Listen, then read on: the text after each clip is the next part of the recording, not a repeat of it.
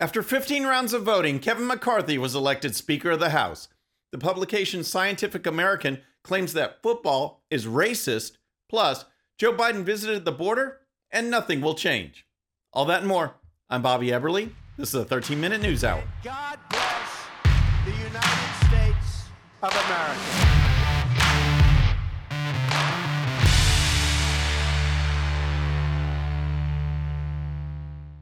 Okay, friends, welcome to the show. Happy Monday. Hope you had a great weekend. If you're new to the show, thank you so much for tuning in. We're going to start with a recap of Kevin McCarthy and his quest to become Speaker of the House. It was a long road, and many thought McCarthy would reach his goal back in 2015 when House Republicans looked for a replacement for House Speaker John Boehner. It was not to be, and we had Paul Ryan instead. But this time, things looked to be different. McCarthy was said to be a shoo in until the actual voting took place. McCarthy was opposed by a solid and consistent group of 20 GOP House members who pushed for change. They believed, as I do, that the status quo is unacceptable, that the House of Representatives had to be fundamentally changed so that power could be returned to the people. Now, if you followed the drama, you know that the Democrats and the media, even conservative media, were blasting these 20 patriots. And why? Because they wanted more time to read legislation, because they wanted a return to previous rules that made it easier to get rid of a bad speaker, because they said no to omnibus spending bills like the one that was rammed through Congress last month. These 20 fought for real change. And in return, the commentary sounded like this. Isn't it time for you to pack it in and your side to pack it in, considering he has over 200 and you have 20? I'm angry about it. You know why? They're making the Republicans look ridiculous. First of all, I like Kevin McCarthy. Okay, why wasn't this done ahead of time? Why are we doing this in front of the public? We look like a bunch of fools. The pressure was intense, and not just from people like Sean Hannity and Judge Jeanine. Here's Representative Dan Crenshaw on the Guy Benson show. Those of us are saying, like, look, you pushed us into this corner, so now we're now we're saying we won't vote for anyone but McCarthy. That's why we're saying it because we cannot let the terrorists win. But Crenshaw wasn't done. He made the rounds on many networks, and here he is on CNN. This handful of members is um, uh, very clearly looking for notoriety over principle. And that's what it is. And anyone who suggests differently is um, in, in some kind of make believe fantasy reality. But if you're a narcissist, if you're a narcissist and you believe that your opinion is so much more important than everyone else's, then you'll keep going. And you'll threaten to tear down the team for, for the benefit of the Democrats just because of your own sense of self-importance. That's exactly what's happening here. We will not vote for anyone else but McCarthy. These people think they're stubborn we're stubborn. They think they're not going to get the committees they want. Well, obviously they won't, but it's going to be so much worse than that. You know, they are enemies now terrorists and enemies. Wow. So, what came from all of this? After all, we were told that this grandstanding will amount to nothing and that it is wasting precious time. Okay, so instead of electing a speaker on Tuesday, the House elected a speaker on Friday, three days later. And in that three days, through tough negotiations, we transformed the House of Representatives and received commitments in the new House rules for this the Jeffersonian motion one member can move to remove the House Speaker for going back on word or policy agenda. A church style committee will be convened to look into the weaponization of the FBI and other government organizations. Term limits will be put up for a vote. Bills presented to Congress will be single subject. 72 hour minimum period to read bills. Texas border plan will be put before Congress. COVID mandates will be ended, as will all funding for them, budget bills to stop the endless increase in the debt ceiling. This is just great, and I applaud those 20 for standing up to the status quo and pushing for real change. That's what it's all about, and we are going to have a stronger House of Representatives because of it. All right, next let's talk about the latest claim from the publication Scientific American. But first, if you're new to the show or haven't subscribed yet, regardless of platform, just search out my name hit that subscribe button. Make sure notifications are turned on. That way you can follow the show and help us grow. Okay, next let's talk about Scientific American because back when I was in school, there were some pretty cool science and technology magazines, but when you wanted to get serious, the scholarly publication was always Scientific American. Well, guess what? The publication has now gone woke, saying that football, where primarily black athletes are paid millions of dollars to compete in a sport they love, is racist. Here's the story. One of the great ironies of the woke, indolent nature of our corporate press is they continue to push narratives that harm the individuals they supposedly want to help. The Scientific American, which also thinks telling black women to lose weight is racist, on Friday published a piece trashing a game played by mostly black men as fundamentally discriminatory in response to the tragic injury suffered by Damar Hamlin last Monday night. As a cultural anthropologist, I've spent the last decade learning how black college football players navigate the exploitation, racism, and anti blackness that are fundamental to its current system. Author Tracie Canada writes I know it's not new to highlight the inherent violence of American football. Canada goes on to say that while this form of entertainment, meaning football, has been normalized, Hamlin's injuries demonstrate that ordinary violence has potentially deadly consequences and highlights how black men's athletic labor sustains this brutal system. In response to the article, former player, coach, and broadcaster Tony Dungy tweeted this as a black man and former NFL player, I can say this article is absolutely ridiculous. That article is ridiculous. But hey, if the leftists didn't play the racism card, they might actually have to debate and discuss issues. And you know, they want no part of that.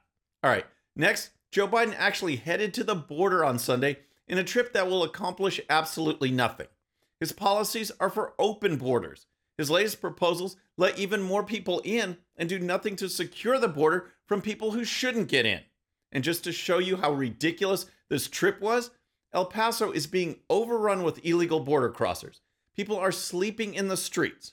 Recall this report from just a few weeks ago. Really, what we're seeing here is a city that is overwhelmed and in chaos. These families behind me here, these are some of the lucky ones. We're inside a shelter, but a lot of shelters are overwhelmed. I just came from the streets this morning. There are hundreds of people sleeping in the airports, at bus stations, on the streets. Well, in preparation for Joe Biden, that situation is completely unacceptable. So a major sweep was done to, you know, get rid of this perception that things might be out of control. Here's the story. Authorities in El Paso have been tearing down migrant encampments under cover of darkness and dispatching hundreds of migrants across the border to Mexico ahead of President Biden's scheduled Sunday visit to the overwhelmed border town.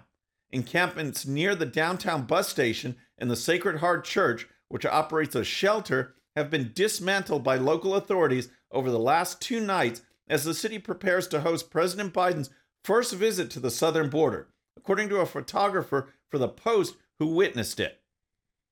The story goes on to say that buses were spotted transporting migrants from El Paso to Mexico. So when Biden is in town, we can actually deport people? That's interesting. Texas Governor Greg Abbott met Biden on the airport tarmac and handed him a letter that highlighted the situation at the border and also offered straightforward solutions. Here's Governor Abbott's take on the Biden visit. Uh, this visit uh, is about uh, two years too late and about $20 billion short of what needs to be done. All he's going to do down there uh, is rearrange uh, the, the, chairs on the deck of the Titanic. He's not going to achieve any solutions uh, that will make uh, the border safer, more secure, and stop illegal immigration. The crisis at the border keeps getting worse, and absolutely nothing has changed following this visit, except Biden can now say he visited the border. It's just pathetic. All right, Next, let's talk about the video game company Limited Run Games because it is just another example of when a company goes woke, stupid things happen. And those stupid things usually come at the expense of Americans who are just trying to live their lives. In this case, one of Limited Run Games' employees was fired. Why? Because a trans activist learned that this employee followed conservatives on Twitter. That's right. The left's embrace of tolerance and inclusion only includes those who toe the left wing line. Here's the story The video game company Limited Run Games fired their community manager, a woman named Kara Lynn, after a far left trans activist using the name Purple Tinker demanded the company either fire Lynn because she followed conservative users on Twitter, such as Ian Miles Cheong or Libs of TikTok, or lose his support. Now, Ian Miles Cheong, a conservative commentator and gamer, posted some tweets from this purple tinker person to show just how accepting this left wing activist is. He posted the complaint because Purple Tinker has now deactivated his Twitter account. The community manager for Limited Run Games, Kara Lynn, is a transphobe who follows a veritable who's who of right wing transphobic creeps. Unless and until she is fired from the company permanently, I am not giving them another single dime. Following this tweet, the video game company tweeted this LRG respects all personal opinions. However, we remain committed to supporting an inclusive culture. Upon investigating a situation, an employee was terminated. Our goal as a company is to continue to foster a positive and safe environment for everyone. So, raise your hand if you think the action by this company represents an inclusive culture. It's outrageous that leftists say things like this that they respect all personal opinions, but they don't. The only people included are the ones who have absolutely no tolerance for anyone other than their fellow leftists. Now, the company is getting roasted on social media, but it doesn't change the fact that an employee is now out of a job simply because an angry leftist didn't like who she follows on Twitter. All right, next, as maybe a sign of things to come, a robot lawyer is set to participate in its first case as it will represent a defendant over a speeding ticket. That's right. Developed by the company Do Not Pay, the artificial intelligence will advise a defendant during an entire court case. Here's the story. The AI will run on a smartphone, listening into the proceedings of the courtroom before instructing the defendant on what to say via an earpiece, as reported by the New Scientist. In case the AI loses the case, Do Not Pay has agreed to cover any fines, according to the company's founder and CEO, Joshua Browder. Billed as the world's first robot lawyer, the company wants to help people fight corporations, beat bureaucracy, and sue anyone at the press of a button. That company's founder, Joshua Browder, says his ultimate goal is to have his app replace lawyers altogether in order to save defendants money. In fact, he's so confident of the technology that yesterday he tweeted this Do Not Pay will pay any lawyer or person $1 million with an upcoming case in front of the United States Supreme Court to wear AirPods and let our robot lawyer argue the case by repeating exactly what it says. Now, the idea of getting rid of all lawyers sounds quite appealing, but what do you think? Will anyone take him up on the challenge? Let me know in the comments. Friends, that's our show for today. I hope you enjoyed it. Don't forget, if you're new to the show or haven't subscribed yet, regardless of platform, just search out my name, hit that subscribe button, make sure notifications are turned on. That way you can follow the show and help us grow. Thank you so much for tuning in. And remember, today's one sheet is available to Patreon supporters using the link in the description. The one sheet gives you the links to all the videos and stories used on today's show so you can dive even deeper into each issue. And with that, our next show will be Wednesday evening at the usual time. Until then, I'm Bobby Eberle. This is a 13 minute news hour.